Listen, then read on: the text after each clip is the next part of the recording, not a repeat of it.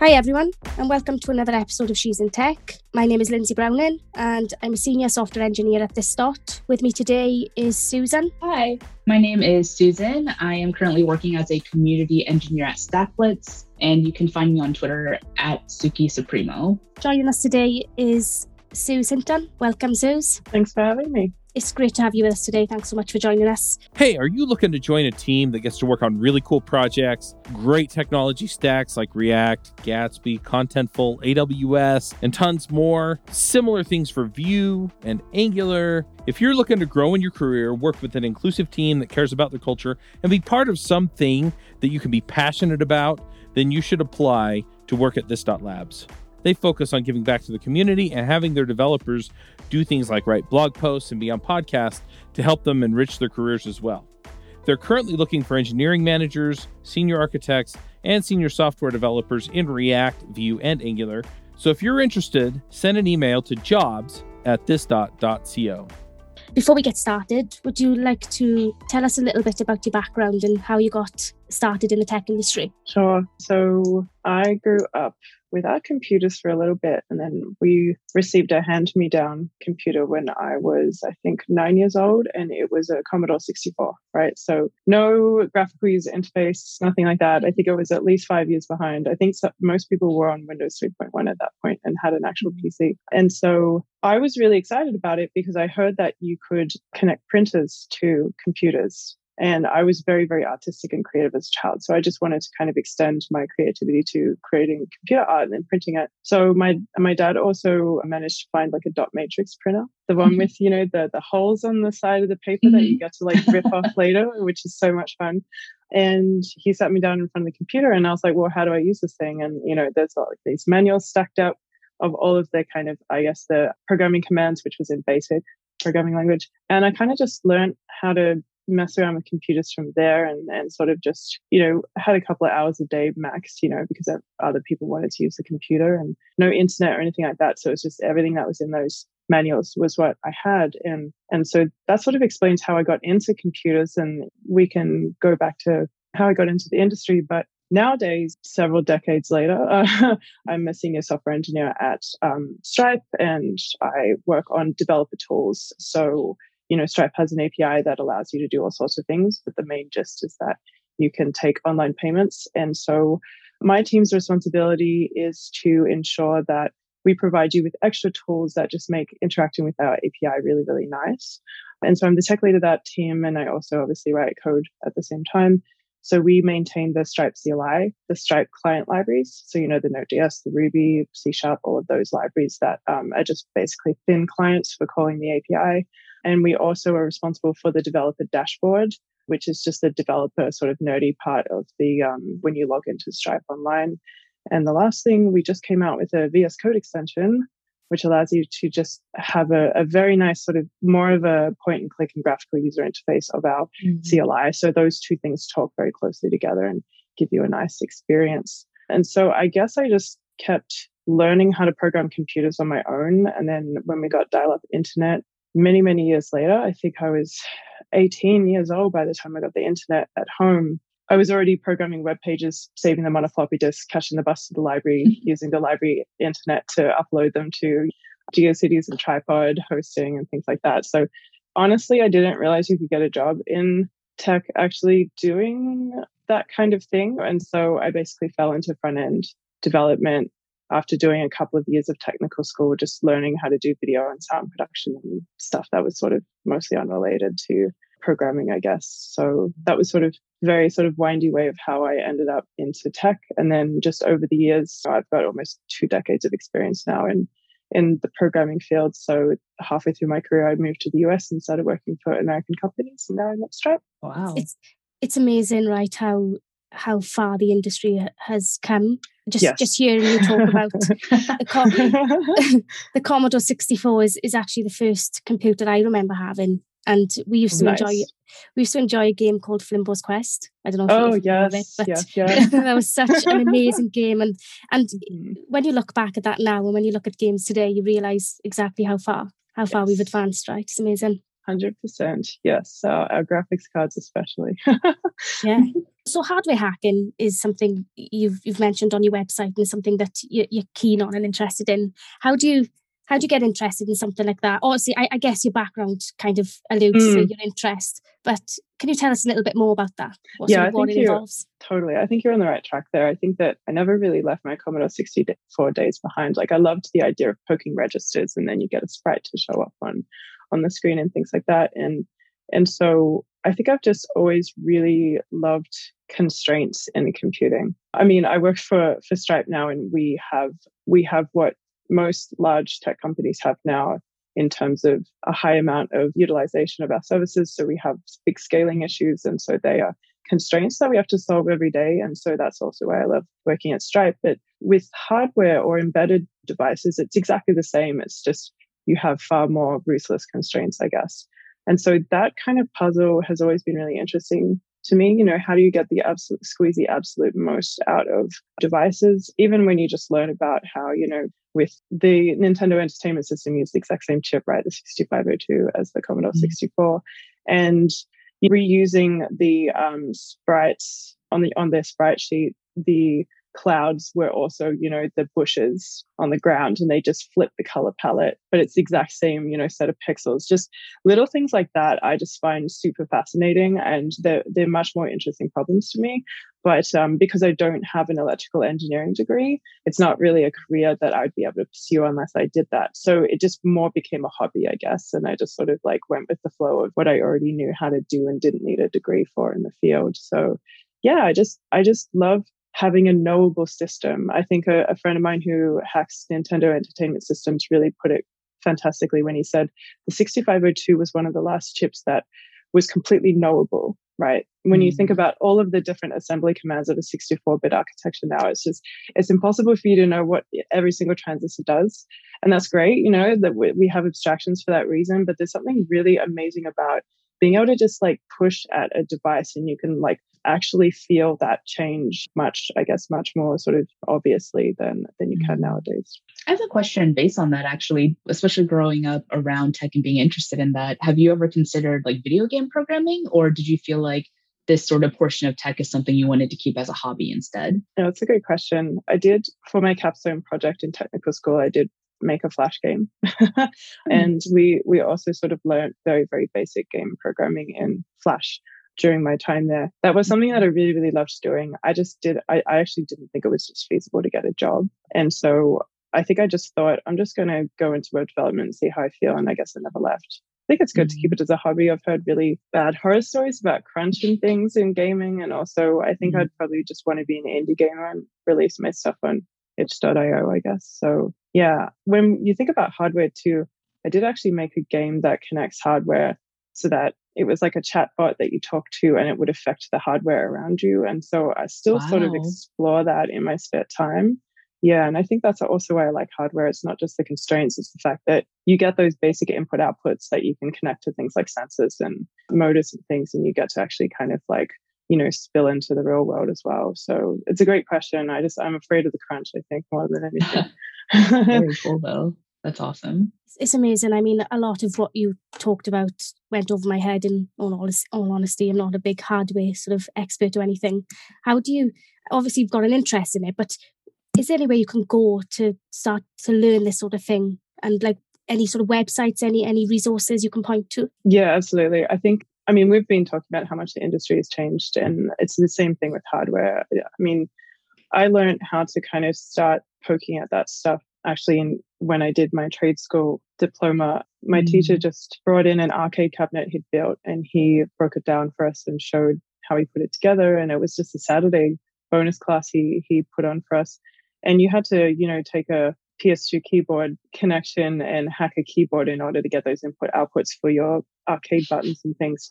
And so that was how you did it. You just went and you dumpster dived and you took key- old keyboards that were very specific, you know, connection type. Mm-hmm. The PS2 had, I think, the least amount of ghosting at the time. That's why they were so coveted. But now, you know, since you're asking how to get into it now, it's so much easier. And so usually I mm-hmm. recommend people look up the Arduino ecosystem. So that's arduino.cc, A R D U I N O. It's a, an Italian word because that's where the mm. company is from. So I usually recommend they look into that ecosystem because it's very user friendly. It was created for artists to be able to program devices. So mm. it, it was designed for non programmers to get their head around. And then the Raspberry Pi um, ecosystem is always is also fantastic because you get a little bit of extra computing power. You get Linux with it, which is a little easier to get started with since you actually get a proper operating system on those devices. So usually I just recommend the Raspberry Pi ecosystem, the Arduino ecosystem, both of their, you know, official homepages just have like so many tutorial launching points to get started. So if you've got a little bit of money you can save. You usually need about 50 bucks US to get started with uh, a bunch of stuff to play with. And that's usually what I recommend. It feels very similar to the evolution of sort of web technologies where you have, you know, you, your lower lang- lower level languages like C and C, and then you've got these sort of higher level abstractions mm-hmm. like JavaScript. And it does feel very similar um, in that space as well. Um, yes. Okay. So one of the things you you also do is live coding sessions on Twitch. That to me is very interesting. How did how did you get started with that? How do you go about building an audience? I guess is, is the question. Yeah, usually the disappointing answer I offer is that I didn't try to build an audience. I tend to just do whatever I feel like doing. Okay. So it's the same on Twitter and and Twitch, but how it actually started was I, I watched a friend stream themselves maintaining an open source repo of theirs, and it's a very popular one, unlike my mm-hmm. repos, which we'll talk about later. But I was fascinated by, you know, his workflow was so different from mine because he mm-hmm. has like a ton of issues coming in and he has to triage them and he, he gets like 30 seconds to really just get the gist of it and figure out whether it's something he should fix or delegate to somebody else. And I was like, this is just absolutely fascinating to me to see like what I guess a quote unquote real open source maintainer, you know, deals with. Mm. And I said mm. to him, look, people are always thinking that I'm some magician just because the stuff I work on is to do with embedded things. But I got sucked into the JavaScript robotics ecosystem because the people are really nice. And that's why I started writing, I guess, missing drivers that we didn't have for certain embedded devices. And I was like, well, at the end of the day, I'm still writing JavaScript. It's not as if it's this kind of mysterious land in between. And like you said, the abstractions, we have a lot more options now, right? It's not just C and C++. And so I thought, I asked my friend in, uh, whose name is Nolan Lawson, I said, What if I streamed? Like, do you think people would even find it interesting or would they just find it impenetrable or just very, very niche and boring? and he's like, the, the thing I'll never forget what he said. He, he, said, You'd be surprised at what people will find interesting. And that mm comment, our little conversation is still actually on that YouTube video of his that was his live stream. And so I just thought I'd give it a go. And I, I think I had maybe three people at the beginning. And then somehow I ended up with just hundreds of people every weekend. And part of that was because I kept getting asked how to how to get started and what equipment to have and things like that. And it was so mm. repetitive and I was copying and pasting the same email and Twitter DMs over and over again. So I was like, all right, I'm just going to write this as a blog post, just like blat it out onto my blog and just like forget about it. And it it blew up on Hacker News. You know, whoever put it on mm-hmm. there was clearly thinking it was useful. And so I think that a lot of people didn't really know that there were programmers on Twitch, which, you know, I'm not the first, but I think it was the first time they realized that people were there. So definitely got a lot of traffic as a result of that. That's really cool. You mentioned there about writing. Something I wanted to talk to you about was you're a co-author of JavaScript Robotics. What mm-hmm. was that like? I saw that there was quite a lot of writers up for that book. How was yes. that experience? That was a particularly special book because I'm not sure I've ever seen a book that has 16 authors before.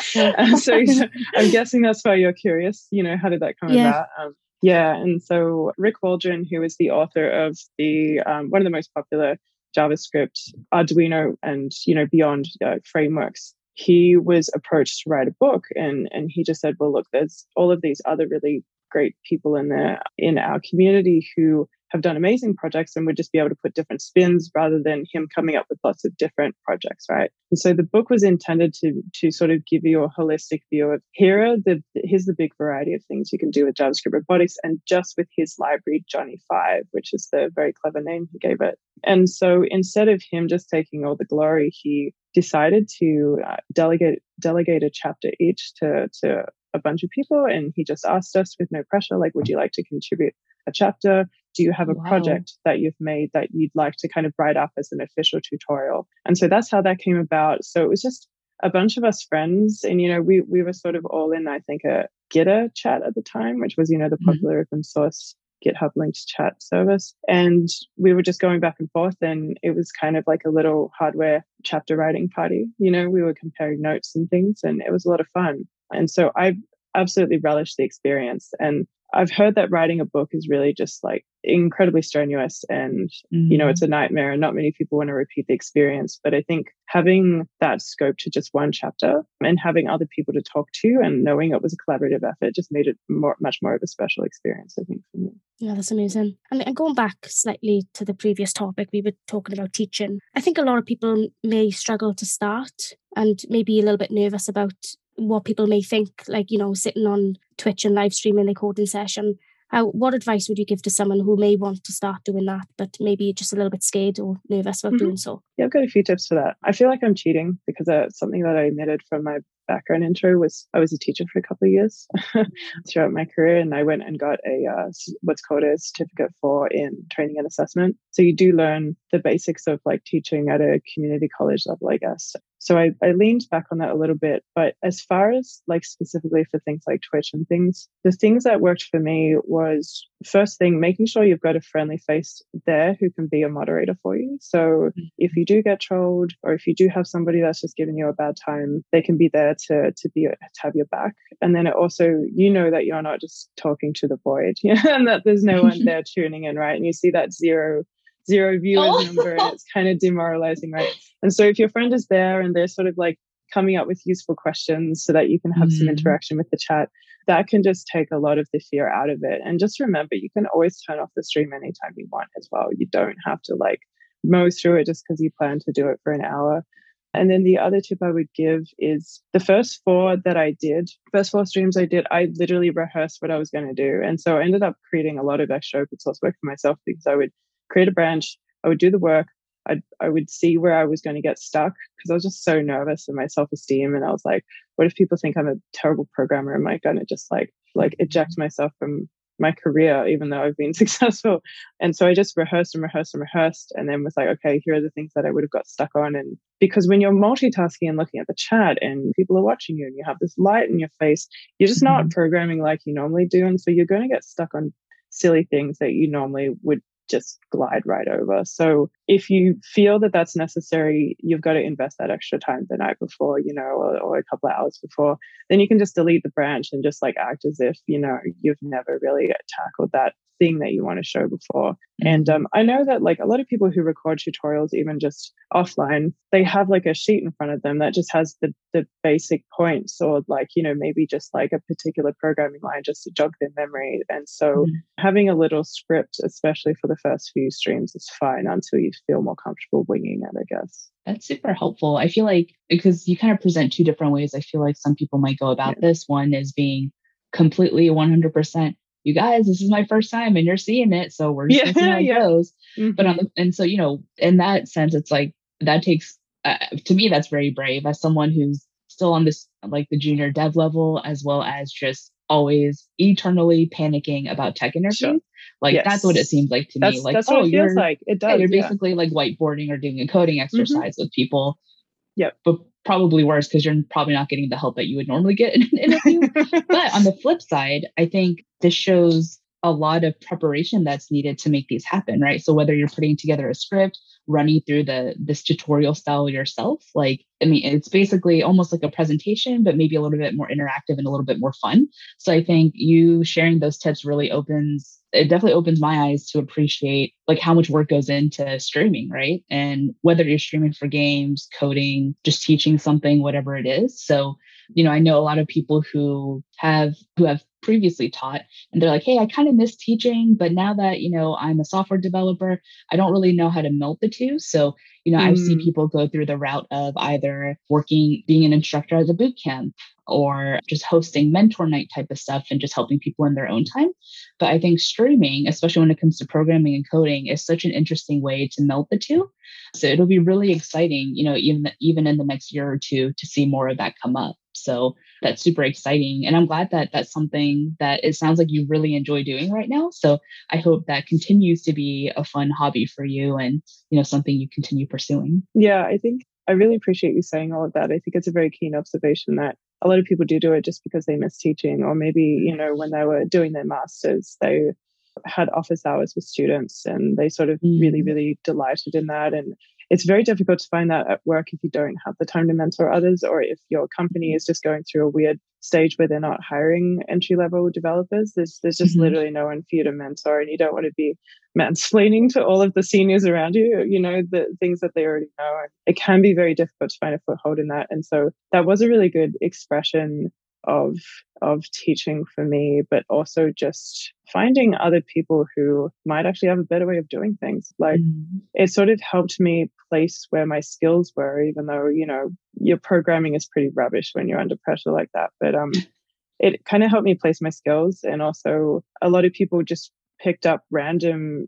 command line tools that I use. They're like, oh, I didn't even know that that existed, or I didn't even know that you could make your Vim IDE look pretty, right? You know, and and just things that well, what font are you using in my editor was something I got so many times. And so even some of the meta stuff that's outside of what you're actually teaching, people have given me amazing shortcuts on the command line. They're like, oh, you could just do it this way. I'm like, wow, I've been doing this for 10 years and I've just been typing this out every time. And like that's a great, that's a great flag to use instead. So it's been more of a collaborative experience, which I mm. think that during teaching, or when you're running a workshop, you just don't see that. So I actually think it's like another level above. So I think what you're saying is is very, very true.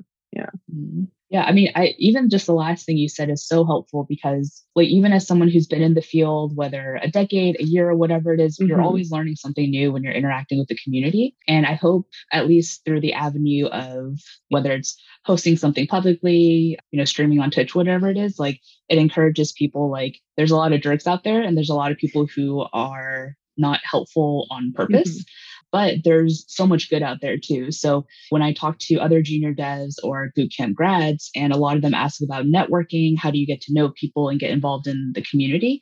And I am personally a huge advocate of Twitter. Like I think there's a really strong Twitter community. I feel like I've met a lot of great people through Twitter. Um, obviously, there's a lot of other platforms that just happens to be one that worked for me.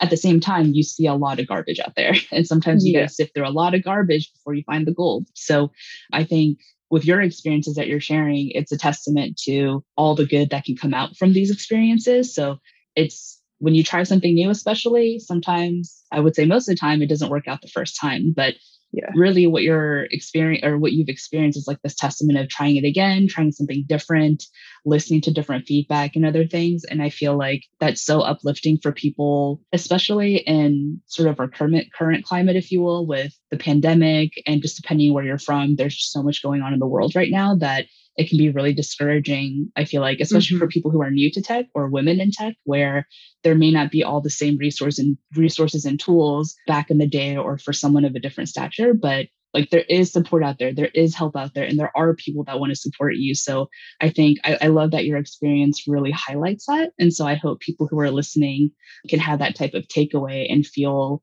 more confident about trying this new thing in tech. Maybe someone's been wanting to stream on Twitch for a while, but was really unsure. But it's like, hey, Susan's done it. Like, mm-hmm. let me, you know, maybe I can give it a shot and see how it goes. So, um, so thank you. That's so helpful to share, and it's really honestly encouraging for other people. Absolutely. And if you've got time for a quick, like, two minute story too, just on that, you sure. don't always have to be the person who is streaming. And so, um, the mm-hmm. story that mm. I'll tell just to to prove that is, I had two people who just were continually showing up to my stream every week. Just really, really lovely people.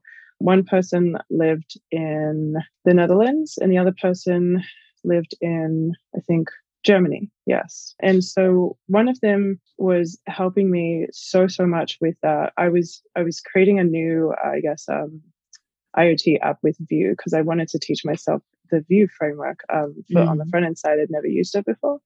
And so I thought, okay, I'm just going to build the app in this. And then obviously, because I'd use React and Ember in the past, I'm doing sort of Reactish and Emberish things in Vue. Mm. And like Vue reminded me so much of Ember that I was doing weird patterns because it felt the same to me. And I guess it would be similar with like Ruby and Python. They feel similar, and Ruby is sort of like launched off from some of the patterns in Python. And so, you know, she was helping me so much with that. And uh, yeah, her name is Rianne. And I really appreciated that. And then somebody else came in called Philip, shout out to Philip as well, who was also just sending me pull requests and just really got attached to the to the project and wanted to contribute to it. And so, you know, I would come into my stream and I would go over his pull requests or their pull requests, sorry, and just, you know, merge them. We would celebrate that. And then Rianne would start to actually, you know, I made them both collaborators of the repo and mods in my mm-hmm. channel. Then Rianne would start merging in Philip's pull requests and things like that. And they started sort of like having a bit of a chit chat and things.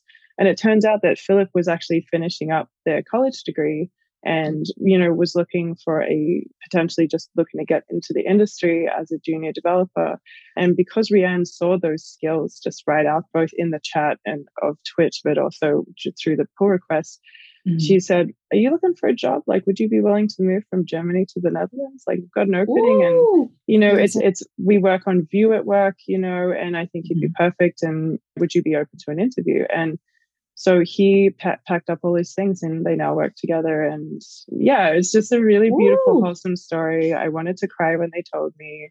Um, and you know they, they they told everyone in the chat like phil's going to come work with me and i just thought it was the coolest thing. And so last year just before the pandemic i actually uh, flew out and met them in person met some internet friends and it was the most wholesome experience i've ever had. We went around amsterdam and just hung out for an entire day and it was just absolutely magical. And so not only can you really actually build real friends around the world, but this person found a job without even having to turn on a stream themselves, if that makes sense.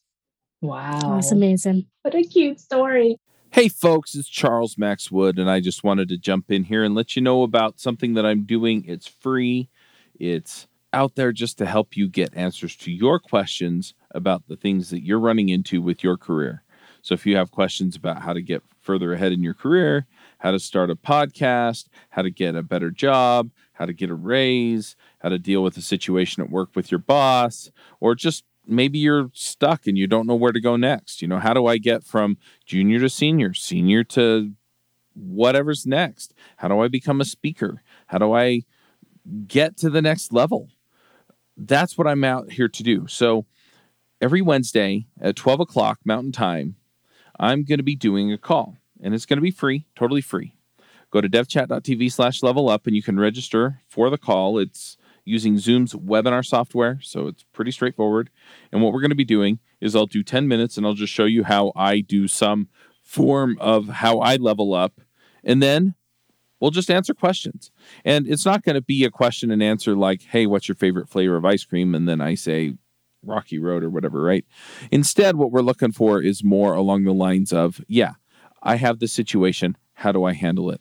I'm trying to figure this thing out. How do I figure it out? I'm trying to stay current. How do I stay current? And if you have any of those kinds of questions, I'll bring you on the call. We'll ask some deeper questions. We'll make sure we get you a solid answer. And I, am really looking forward to helping some people out. There will be no sales, no selling, no nothing on these calls. It is literally just 10 minutes of training and then Q&A. So you can go check it out at devchat.tv slash level up. I was I like, know. when you told me that he was offered like, hey, you want to work with me? I felt like I got butterflies in my stomach because yeah. I was like so excited for it. Mm-hmm. How fun. Okay. So I have a little bit more of a, I guess, kind of highlighting your current position, if you will. Like, mm-hmm. especially growing up, being very interested in tech and coding.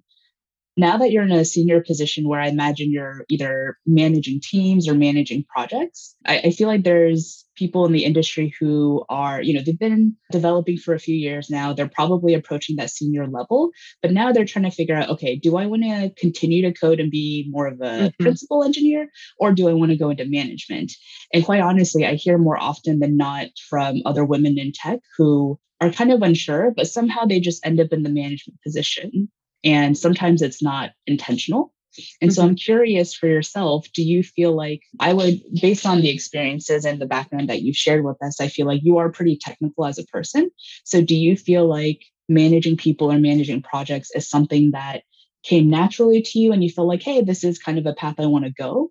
Or do you feel like it was just a different skill set maybe that you were interested in learning? Or did you just feel like you wanted to change and try something new? Because I definitely find that people who end up being in management positions or even team lead positions, uh, they don't code as much as they used to. And then, you know, after some time, they're like, oh man, I really miss the coding part of my job. but now i'm in this management position where it's really hard to find the time to do that without feeling mm-hmm. burnt out um, totally. so whether it's at Stripe or other places you've been, do you feel like it's been a struggle to find that balance? Or do you sort of have this formula where, like, yes, I found the thing that works for me and it's great? Yeah, wonderful questions. I, I feel like I haven't quite found what works for me yet, but I sort of can put it in perspective of I know what I definitely don't want to do. And I definitely mm-hmm. don't want to be a manager who has people reporting to me.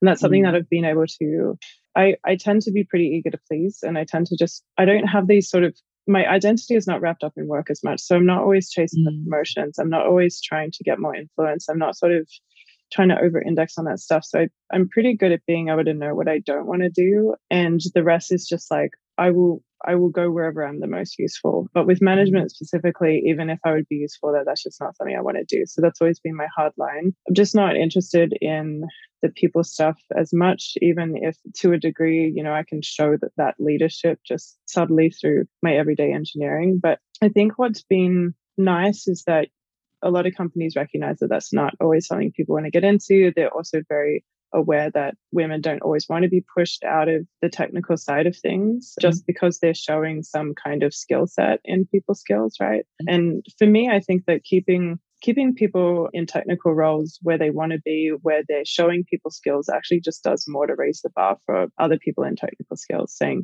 mm-hmm. hey, like, sure, you can be really, really great at computers, but as you become more and more senior, you absolutely need to be better with people. And yes, mm. that might not mm. come naturally to you. And it, it, didn't to me at all. It's been a really long journey for me to figure out how to collaborate successfully with other engineers. And so, you know, keeping those people there where they want to be also just helps raise the bar and helps them mentor others to become better engineers through the way that they work with other people. And so the tech lead position at just about every company I've been a tech lead at, which has been three. I was a tech lead at Zappos, Kickstarter, and now Stripe it's definitely more of a hybrid role. So um, my manager has, you know, I report to my manager. The whole team reports to my manager. No one reports to me. I work very closely with my manager and our product manager just to, for me to be able to bubble up issues like tech debt or a lot of the time I'm sort of in an architect position as well, where I'm sort of designing things and writing specifications and guidelines and I'm not always ending up implementing them. You know, a lot of the time I'm handing them on to other people who can own that project all the way through the rest of the way, and that gives them experience. So, you know, I get sort of my technical outlet there. Um, and then, you know, I'm still owning projects sometimes. I mean, I, the last year I've designed two different new APIs for Stripe. And then, you know, you have to figure out what's that going to look like in the client libraries. Can we physically, feasibly write this in code? I guess like as a tech lead, your job is just a lot more random and you have to be okay with a lot more ambiguity. And so mm-hmm. one day you're coming in and you're you're throwing together a prototype to unblock a senior who doesn't think that they can do the the work. And so you give them a crappy prototype to sort of say, this is sort of along the lines of what I was thinking, but you can do a way better job with the focus time you have to make this better. And then the next day it will be me hunting down a bug that's been paging our team for two months mm-hmm. and no one's got the time to look at it. So I sort of try and steal a couple of hours a day to just sort of chase that down, fix it. And then the team wow. is unblocked and much more productive. And so to be honest, you have to be okay with not having this thing where you get to ship something all the way through and it's got your name all mm-hmm. over it and you get to be like this was all me you know it's more that you are a catalyst and you are an unblocker and you're not afraid to get your hands dirty with legacy code and you're not afraid to mentor people and really help them believe that yes you can own this and you don't need me there holding your hand and i can get you started kind of thing. And so it's it's a very mixed bag. Some days i feel like i did nothing and i feel really down in the dumps and I think I didn't do anything good today. But then you'll get a random comment from someone on your team where they just say, I'm just so glad that you're here and you've really helped me understand how to be a better engineer. Or you unblocked me that time. And then we were able to release this with the API design that I really wanted. And you made me feel like I could do that. And so it's very, very meaningful. It's just not really pulling tickets off Jira every day, right? It's it's very mm. different work, I guess. And so I want people to know, I guess, after all this rambling, you know, just trying to describe my day as best as I could, that there are other options and they do require you to still code and still be mm. constantly technically upskilling. It's just that you really have to get better at context switching And you have to be okay with the fact that the context switching is probably going to hamper your productivity. You're, you mm. are going to have days where you just feel like crap because you were in too many meetings and you didn't get what you wanted to get done. But it's sort of the nature of the job. You're there to be the technical support for the team. And so that you'll be dropping things left, right, and center just to react to something, I guess. Wow. I, I really admire that the fact that you've chosen your path and you've stuck to mm-hmm. it. Because I think for a yes. lot of people, and even, you know, even myself in the past, I've had experiences where I've felt eager to please and I felt like I've yes. had to go down a specific path just to, to please and to get what where I want to go. So I yep. think that's admirable. Definitely. Yeah, it's tough. I'm I'm totally with you on that. And you know, the first time I was a tech lead, I regretted it. You know, I was mm. like, I mm. just, I'm not ready for this role. I'm not getting the support I need. This sucks. I'm never doing this again. And just going back to engineering. But the, the fact of the matter is, if you're a senior engineer, whether or not you're the tech lead on the team, you are still going to be expected to to kind of have days like this. And mm. the irony is, you finally get comfortable with programming, and you finally get more confident with your skill set, and people all of a sudden want you to do something new and you're like no no no i, I want to be comfy. I want to actually like finally flex these skills and like you know be be the hero. And now you're asking me to switch gears and so i think that it is hard especially as a woman to say no to those things especially mm-hmm. when it's quite clear that you might be the only one in, on your team or in the org that really is is qualified for that management position and you're going to let somebody down by saying no. Very, very difficult for me to have maneuvered in my career. But I also know that no one will be happy if I say yes. So, you know what I'm saying? Like, I know myself and I know what I'm, I know what I can do. And burning out four months later because it was a bad decision is not what anyone wants, really. Yeah. I think you bring yeah, up an important. Oh, sorry. So, sorry, Susan. Oh, no, go ahead. I was just going to say you bring up an important point there about being able to say no. It's important not to say yes every time. It's okay. Yeah, you've got no. to remember. You have to remember that if I say yes now, it feels like it solves the problem on the spot. Is it? A, is this the correct yes long term? I guess. Mm. And if you can somehow communicate that to people, or let's say you can time box something and say, I will be a tech lead for six months and we're going to hire a staff engineer and we're going to be very clear to them that it's a tech lead role and then we will transition me out you know and i know sometimes things go wrong and it doesn't always work out that way but if you can also time box things if you feel that you want to give it a try but you know that it's not something that you're equipped to do long term you can actually negotiate those things if you're at the right company and you have the right leverage. So sometimes you have more leverage than you think you do. And I think at Stripe, it's been a great place for me to really test those boundaries and, and mm. actually negotiate these things. And it's been incredibly rewarding for me, but also the company has benefited in the end too, right? Because we're, we're trying to get to the best solution. That's awesome. Like a lot of what you've shared actually outlines, I feel like a lot of tips that people would share with junior devs. And I know yes. like I've been in a lot of different sessions where junior devs would be like, if you were to talk to your past self, like what tips would you have? And particularly with what you've just shared, you talk a lot about communicating, right? Like you mm-hmm. are being explicit about the support that you need and you are open to different options and collaborating and working with the team. And i think you know especially now that you're in a senior position i imagine that when you work with people who who take these tips seriously and try to apply them um, there's a lot of appreciation for the group in general because you guys are being honest with each other open to communication and like you said about you know when's the best time to say yes and no right is the yes mm-hmm. right now a good investment for down the road you know is the yes now a better choice than the no down the road or vice versa so mm-hmm. i love that you're kind of emphasizing all that and i know that we have quite a few junior developers who listen to this podcast so it's nice to hear from someone in a senior position who's obviously been through the journey of being new to tech and getting into the industry but also just sharing like yeah a lot of these tips don't really change necessarily right? Just because you're a junior or a senior doesn't really change but you're absolutely right where over time and over experience there are things you probably have to adapt to a little bit differently. So you talking about context switching there's not much of that expected from a junior dev versus a senior dev. So right. it's awesome that you know with these tips in mind let's say starting as a junior dev you get to build on them with some of the other tips that you just shared. So I think for people who are maybe in a mid-level position or someone who's transitioning from like a junior to mid, mid to senior, it's nice to know that hey, like these tips and foundational things you you learned early on, they're still going to serve you well as you move up. There's just new things that you're going to add on top of it. So right. I love that in our conversation here, I feel like we've gotten like the whole journey, if you will. Like obviously there's much more to your journey afterwards, but I love hearing sort of the beginning of your journey and how you've gone to this place where now you're working with a company that you seem to be very happy about and you're in a senior position working with other people and being on this podcast to share that experience. So I think that's super awesome. That's so exciting to hear, especially from another woman in tech. Like, mm-hmm. I feel like sometimes you just never know, like, am I ever going to make it to the senior position? Am I ever going to work with a team where I feel like I'm actually being heard? And I think right now, especially with COVID, it's such an interesting position where everyone's remote for the most part. So it's like, okay, we're all sort of on common ground right now where we're in the comfort of our own space in our home.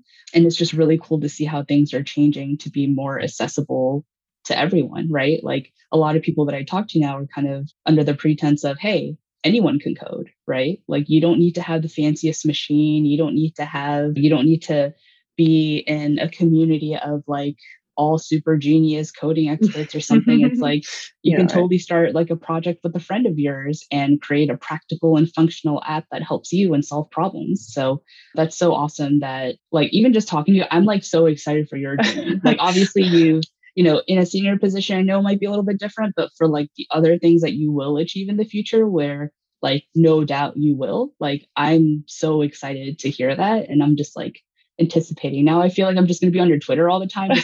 Like, she's going to work on some cool stuff, man. so exciting. I appreciate that so much. And I mean, I, I could say that the other way too. I'm really excited for you and having all of these hindsight 2020 things. I didn't have that. I think there were even fewer women in the industry when I started. And it was just it it felt it felt really really lonely. And now it's kind of lonely at the top right? You know it, it you know mm-hmm. senior senior women engineers kind of thin out because either they leave the industry or they they move into management or something. And so you do mm-hmm. look around you're like wait it was supposed to be better and i'm not seeing any of my peers. And so mm-hmm. i'm excited for you because you seek those things out and i think that's really important. Thank you. Okay i think we have one more question and that is any tips any tips in general for women in tech yeah, I might have a controversial one. Keep it as brief as possible.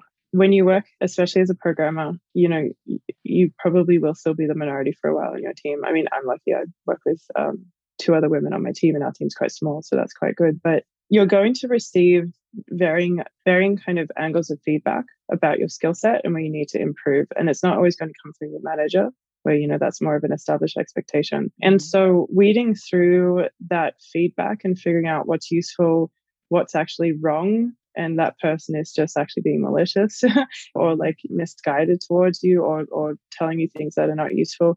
Being able to weed through that is very very difficult at the beginning but it's really important because the people you work with every day are the most aware of what, what your skill set is and where you need to improve right? And like mm-hmm. making the most of that is so important but feeling that defensiveness where you can't tell if someone's just gatekeeping or not makes it very cloudy and hard to figure out what feedback to follow and mm. so after a while, you can just end up so defensive that you're ignoring everything and you're, you're sort of, you're actually more actively seeking out people who you don't work with, who are your friends, who are friendly, who can give you that psychological safety and they can cheerlead you and pump you up. And it, you can kind of end up falling into a pattern without realizing it. And you'll always feel very scared and anxious, even though you're finding those people to pump you up because you kind of know deep down that you still don't know what you don't know. And so my mm-hmm. advice is to find supportive people who, even if you can just make projects with on the side or you can talk about your workday with if you don't work with them, so that they can objectively give you feedback on where you're at so that you can kind of see the same patterns in the feedback that's coming from your peers. And so the most important thing to to sort of realize is that if someone's telling you you need to sort of work on your programming foundations or your networking knowledge is letting you down because you're just you can't sort of reason about bugs and things.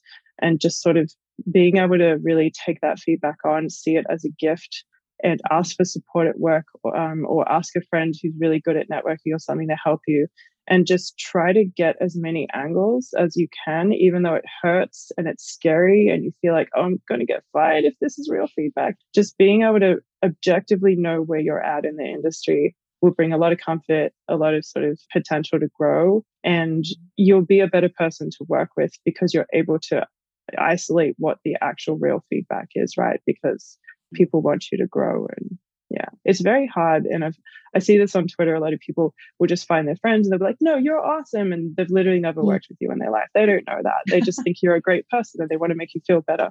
And so just mm. not having that as a, a, a crutch to rely on, it's important to get out there and get the scary feedback that will help you grow. That's amazing advice. Dang, I'll be honest. Out of all the podcasts you've done, I think that's my favorite tip because you're absolutely I feel like I like that makes so much sense when you articulate it that way. And especially as not just even women in tech, but people who are transitioning to different careers or just wanting to move up in in some way, right? Whether it's mm-hmm. expanding your knowledge base, having a better opportunity to be promoted or apply the skills that you learn. Like it's so important to know where you are. And yes. lots of times it's I mean, I love that, you know, we're especially I feel like in the dev community, there are so many people who want to be encouraging and they're like, yes, you can do it. And and that's great. Like this is not a sign to say don't do that. Like please continue to do that. But on the flip side, it is important to know like just logistically, like where are you? Because that gives you a clear path of what you need to learn, what you need to improve, where you can allocate your resources, whether whether it's your mental effort, like your mental health, even time in your day, whatever it is. So mm-hmm. I I, that's awesome tip. I 100% back that. I think I think as well in in in understanding yourself, you mm-hmm. you'll inevitably give yourself more confidence. Yes. And you'll just have that ability to push yourself further. That is definitely great advice. Yeah, Okay, I wish we could talk more. This has been amazing. um, we have to move on to picks now. Hey, folks, it's Charles Max Wood, and I just wanted to jump on real quick and let you know that I am putting together a podcasting course. I get asked all the time. I've been coaching people for the last six months. How do you start a podcast? How do you put it together? What do I need in order to get it going? Et cetera, et cetera, et cetera. Um, I've put together the curriculum and I did it through coaching a whole bunch of people and now I want to share it with you. You can go check out the course. It's actually going to be a masterclass. It's going to be a 4-week masterclass where I actually walk you through the entire process of launching a terrific sounding podcast and putting together content that people want to listen to. And you can find it at podcastbootcamp.io. So Picks is where we each share something interesting. It doesn't have to be tech related, it can be absolutely anything. So, my pick for today is a GitHub repository called Women Hyphen in Technology. And it's, it's a repository geared towards developers in India um, looking to get into the field. But I think a lot, anybody can benefit from it really. So it's a repository containing resources, links for training materials, scholarships, just general reading materials. And it's just definitely worth checking out. So that's women hyphen in hyphen technology. And we'll share a link Ooh, later on. Nice. Susan, do you want to share your pick? Yeah. So what's funny is usually my picks are not tech related, but today is actually going to be tech related. So I graduated from a coding bootcamp called Launch Academy, and they are now working with various other bootcamps, I believe, and they've created a program called Boost.dev. And they're basically offering like one month long workshops, if you will, and courses uh, to learn specific skill sets. Now, I am the type where I love learning new things on my own, but if it's something that I need to apply, then I feel like, okay, I need more of like a regimented curriculum of some sort. And so mm-hmm. I think this would be more geared towards people who are most likely already working in the field. So have a, already a basic coding understanding, if you will, but want to learn a specific skill set. So like, I know one of the things that I see here, um, they have under web design, like design for developers. Like, I like pretty stuff. I don't know how to make the pretty stuff though. So I need help from people who have that experience. And this is by no means saying you shouldn't look up you know other tutorials and things on youtube i think we're living in such a crazy time right now where like information is literally at your fingertips. So i think you know if you happen to be someone who's working in the field but you're wanting to learn specific skill sets and you like more of the regimented sort of going to school aspect if you will then this might be a cool fit.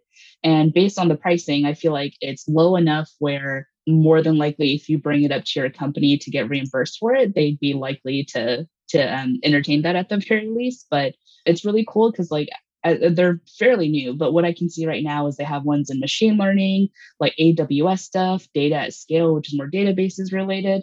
And yeah, like I'm super excited to try the design for developers one. So I think if there's anyone, again, who has um, some evening time to dedicate to more of a regimented course, if you will, and this is something um, that your hopefully your company can support you in, I will definitely recommend checking it out. And for anyone listening, if you guys know of similar companies, please share them because I am all for supporting like these bootcamp type of places as well. So again, it's called boost.dev.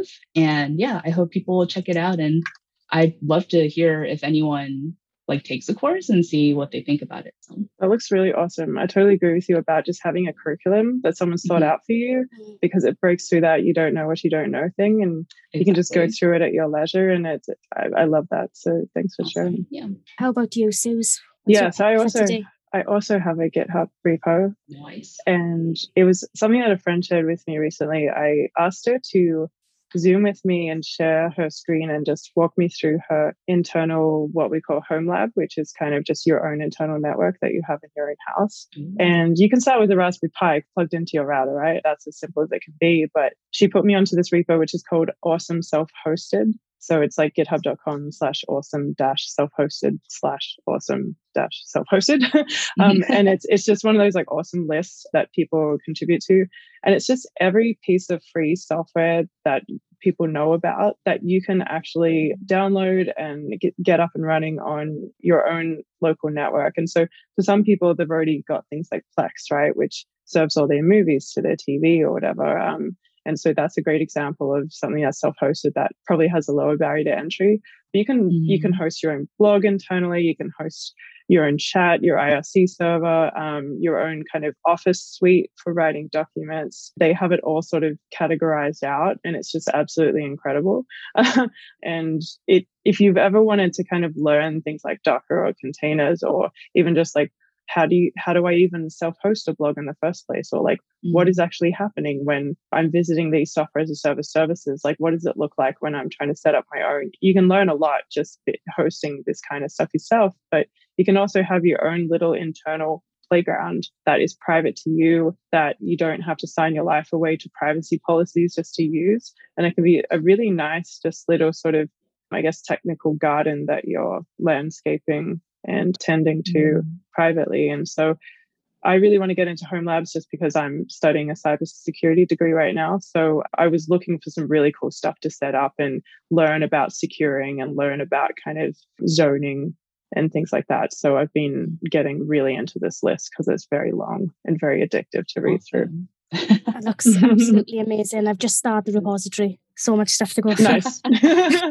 yeah, it's going to take a few hours just to scroll through, and you'll be like, "Oh, I want yeah. that and that and that and that," and it has all the different licenses to it. Everything is listed by license, which is great. Amazing. Thank you so much for sharing, mm-hmm. and thank you so much for joining us today. It's been absolutely incredible. I think you're an inspiration and I and I think you'll inspire a lot of our listeners today. I appreciate um, that so much. So my name is Lindsay Browning. If anyone would like to get in touch with me, you can find me on Twitter at lbrowning86.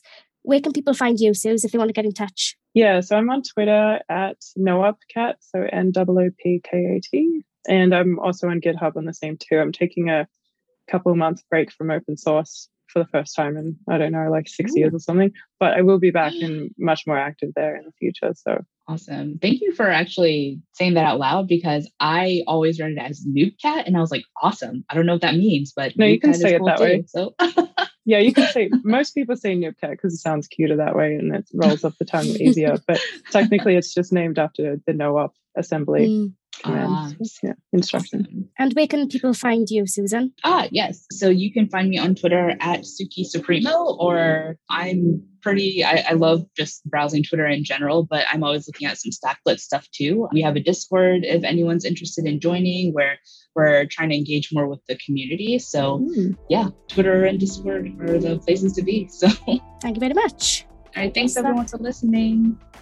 Bandwidth for this segment is provided by CacheFly, the world's fastest CDN. Deliver your content fast with CacheFly. Visit C A C H E F L Y dot com to learn more.